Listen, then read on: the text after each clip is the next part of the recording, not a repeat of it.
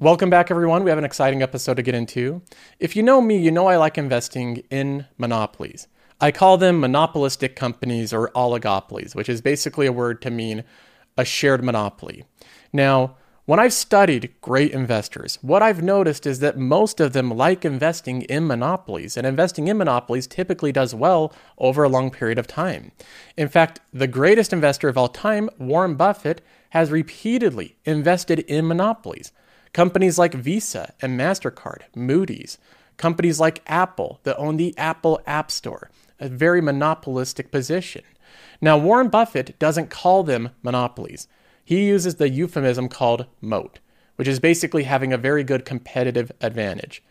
But that is a euphemism. That's a friendly way of saying this company is very monopolistic. It's very difficult to compete with. So it's a different term for the same meaning. But overall, I try to invest in monopolies, companies that have an incredibly wide moat, an incredible competitive advantage, and I have a portfolio full of these type of companies. Now, one side effect, if you will, one potential problem with investing in monopolistic companies is they're often the target from governments. They're the target from US government and from European government. We've seen the European government frequently target companies like Google, Amazon, and Apple for being monopoly or using anti competitive measures. They fine them for billions of dollars, which in most cases is like a speeding ticket. The companies continue compounding in the future. But we also have cases where the US government targets monopolies. We have right now the FTC with Lina Khan going after Amazon. Now, I don't necessarily think that Amazon is a monopoly as much as FTC says they are, but we have this going on all the time. The case that I want to talk about today is one that started a week ago, which is the Department of Justice targeting Google. In this case, the DOJ is targeting Google for being an illegal monopoly specific to their search engine. They're alleging that Google has used relationships with default positions on browsers like Apple's Safari to box out all other competition. So basically, the relationship is Google pays Apple tens of billions of dollars per year to be the default position on every Apple device. So when you buy a new iPhone and you open up the Safari browser, the first thing you see is google.com, the Google search. That default position is very valuable. Google's been paying Apple tens of billions of dollars per year for that position, and the Department of Justice is saying that that's unfair. Now, this trial's been going on for a while, so we're getting more information on it, but the most recent thing that has happened is a new person has been called to the stand. Satya Nadella, who is the CEO of Microsoft, was pulled into the courtroom as part of this trial to give his perspective on dealing with Apple and Google and with Bing, trying to compete with Google, as well as trying to negotiate deals with Apple to be the default search position. Now, while he's giving testimony, he didn't hold back. He went hard against Google, really hard against them. I mean, he did not hold back at all. So, this wasn't a situation where these CEOs of big tech companies are all buddy buddy, nudging each other's shoulders and being friendly with each other. He wasn't friendly at all with Google. And I thought his testimony was fascinating. So we're going to be going through what Satya Nadella, the CEO of Microsoft, had to say about Google's deal with Apple. So Nadella takes the stand in a dark blue suit. That's how this starts, to be questioned by the lawyer from the Department of Justice. At first, the DOJ's lawyer simply asked Nadella to explain why he even wanted to try to compete with Google. So that's the framing of this. First of all, why do you even want to compete with Google in the first place? You already have a pretty good business at Microsoft. Here is Nadella's answer, which I also think is just enlightening money. He says, quote, I see search as the largest software category out there by far. He continues saying, I used to think of Windows and Office as attractive businesses until I saw search. Uh, again, he's painting out search to be so much more so much more than what he already is in control of with Windows and Office. He explained that Bing didn't have to win the market to be a big business, and that Bing already turns a profit for Microsoft. Google's lead counsel later joked that he wished his law firm could count, quote, marginally profitable in the billions of dollars, as Nadella did with Bing. Quote, you, could, you should get out there and start a search business, Nadella replied. So, to Nadella, having a marginally profitable search business means billions and billions of dollars of free cash flow. That's just marginal profitability. And it's true. When we look at Google search, I can bring it up here on Qualtrim. And this isn't just Google search. We, we can't break that away in and of itself. But Google search makes up the majority of their profits. If you look at Google, the company is astronomically profitable. Look at the free cash flow of this company. This is mostly due to Google search. Now, YouTube does make some profits for them. Google Cloud is finally barely profitable, but those businesses are little side quests. They're little uh, uh, side things off to the main dish. Google search is what's generating 67, 60 billion dollars per year. These are enormously high amounts of free cash flow, all generated by the same company. Now, to even add on to this, you might factor in dilution through stock based comp because Google has to hire a lot of employees. These lots of employees are mostly for the cloud business. So most of the expense associated with Google isn't even with their core search business. Their core search business is highly efficient with extremely high margins.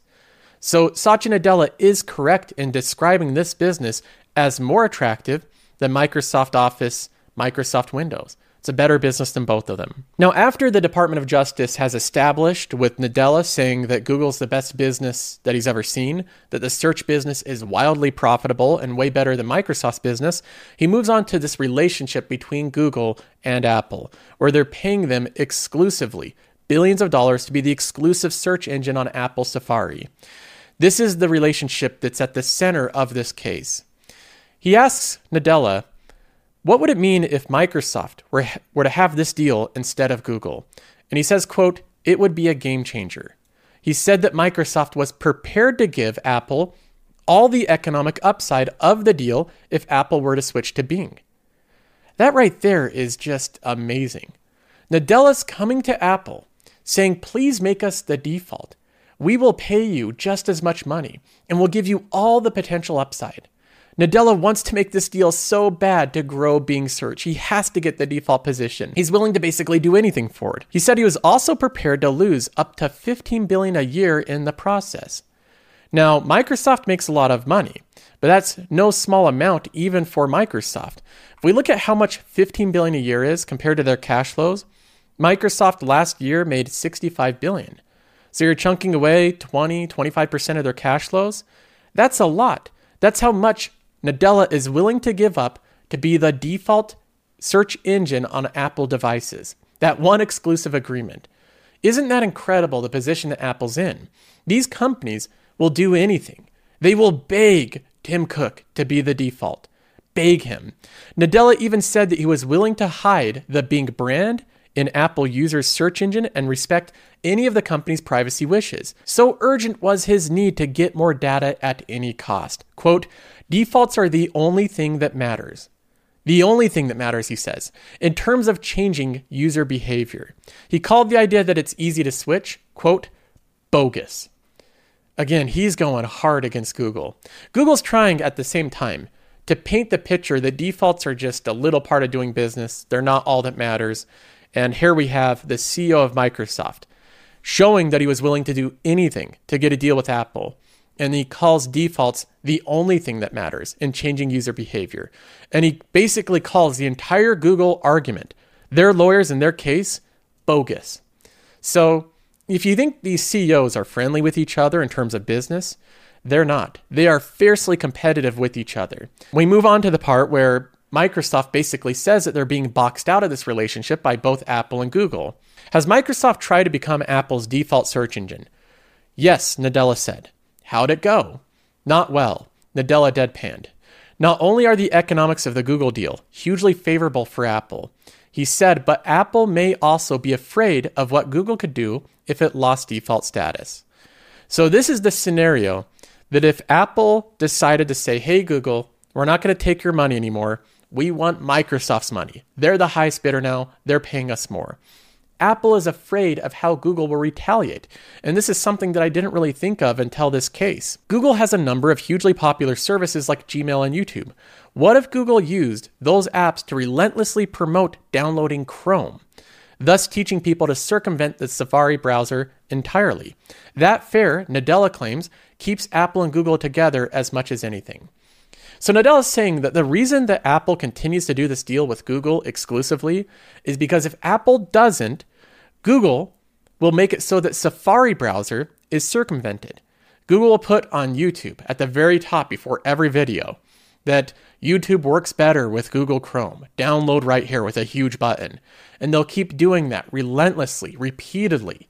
When you do that repeatedly, it conditions users over time. They will, at one point in time, just click the button to get it to go away. And then, boom, they're using Google Chrome instead of Apple Safari.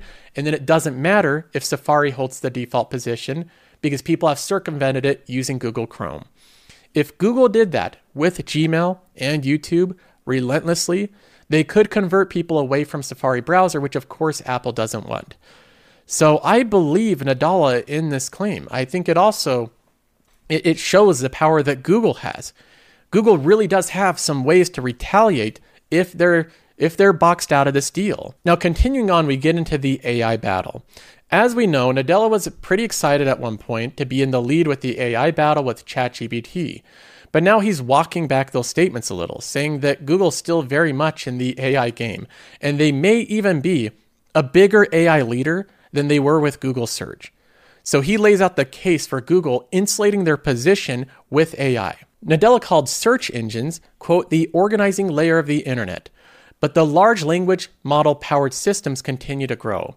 Publishers and platforms are growing wary of how their data is ingested and used to train AI systems. Those publishers, Nadella said, may start to sign exclusive deals that allow Google and only Google to use their data. That would essentially crush every other search engine on the market. So here's the scenario right now. Right now, with search engines, you can crawl the web and create links based off of that. So everyone can at least start a very basic search engine. But with large language models, it's a bit different. You use all the text on websites to train data. And a lot of websites are saying you don't have permission to do that unless you pay us. You have to cough up some cash to do it. So companies like Google are striking exclusive deals with different data, with different websites that have lots of data to make it so that only they can train the best AI systems. And this is the problem that Nadella's highlighting right here. He says, What is publicly available today Will it be publicly available tomorrow? That is the issue. He said that he's already hearing from publishers with a deal in place with Google asking Bing to match it. So Google's way ahead of this. So Nadella is relaying the exact same thing that smaller upstart search engines say. Now we move on to where, of course, anytime, and if you've watched any type of lawyer show, you'll know this. You'll see that anytime you bring someone on the stage to testify on your behalf, they also have a chance for the opposing counsel to question them. That's called cross examination. That's so that you can get kind of both sides of the story. So that if your testimony or what your questions were were one sided or they're misleading, they have the other counsel that can try to clarify things. So here we have a new lawyer, this time from Google, cross examining Nadella. Now, they had a completely different view, of course. Google views this totally different than the Department of Justice. In his view, Bing is not an inferior search engine because it was deprived of oxygen by Google. Bing is inferior because Microsoft has mismanaged its search and mobile products for the better part of two decades. So here we have we have Nadella. He's on the stand talking about how Google is anti-competitive and they're big meanies striking this deal with Apple. And then the Google lawyers come in and just say the truth is your products just suck because you've made bad decisions. That's literally what the lawyers are saying here. You're just bad at managing search. And then they go through and basically prove that Microsoft has been really bad at managing search. A key part of Google's defense is that it's not illegal to build the best search engine. And the Google lawyer argued that that's the only thing, that's the only thing Google did. Their lawyers led Nadella through a nearly two hour tour of Microsoft's failure. From MSN Search in 1998, through the ugly end of Internet Explorer, the expensive failure of the Windows Phone, the endless renaming and rebooting of Microsoft search products, its hugely problematic deals to bundle Bing with BlackBerry and Nokia phones, and much more. So they're going through example after example after example, this huge timeline of events of Microsoft fumbling and, and bungling everything along the way, painting the picture that Google was just doing things right. They had one search engine named one thing, One nice product growing organically, while Microsoft is over here tripping over their own feet. That's the picture that Google lawyers are painting. Now, Nadella, as he did so often during the cross examination, nodded and said, correct. And that sounds right. So Nadella is nodding his head, agreeing with this, this lashing of Microsoft's management and mismanagement of this product. He knows that Microsoft hasn't done the best job historically with the search product over the past 20 years. So he's being honest in saying that it hasn't been great. Now, one of the big defenses from Google is pointing out that Microsoft does have default power. This whole case is focused on Google having an agreement with Apple, but remember that Microsoft has a lot of Windows devices. On every Windows device that you install, there's going to be the Edge browser installed by default, with Microsoft being, being the default search engine. So Google's pointing out hey, look, Microsoft, you have the default position on millions of devices that are sold every single year. What are you complaining about? Listen to how Nadella responds to this point of contention. The Google lawyer pointed out that even though Microsoft bundles Edge and Bing, which is the browser and the search engine of Microsoft, with every Windows PC on the planet, Chrome and Google Search are both vastly more popular among Windows users. That, he argued, as he has throughout the trial, proves that defaults don't actually matter that much. Nadella and the DOJ said it proved the opposite. The very fact that Bing has market share of any kind on Windows, which is somewhere in the teens, Nadella said, as opposed to the low single digits on mobile, is proof that defaults do work. More people used Bing, which helps make Bing better, which made fewer people switch. Not everyone would drop Google immediately, he said, but controlling the defaults has helped Microsoft begin to make a dent. I think this is proving very tough for the Google lawyers to argue, and I think that Nadella is being a big thorn in their side. This testimony, having him as a witness or whatever you call it on the stand, is not doing Google any favors. Nadella repeatedly said he believes that defaults matter in a big way, no matter what the Windows market share numbers say. When the lawyers asked him to respond to the idea that users can easily switch search engines, he said that, quote, my only argument against that is that users don't switch. So even though they can easily do it, they just don't do it. So defaults matter. His best example Apple Maps, which started out disastrously bad, has still grown and gained market share in the last decade because it's pre installed on every iPhone. People use it. It's the default, he said. Now, I would take a little bit of disagreement in this. I've tried using Apple Maps historically, and the product was really bad. So I installed Google Maps, and I would use Google Maps routinely. But then over the years, Apple Maps became better. In fact, it became a lot better. Right now, I think Apple Maps is just about as good as Google Maps. So I do think it's important to have defaults, and I certainly think defaults matter, but the product also has to be good.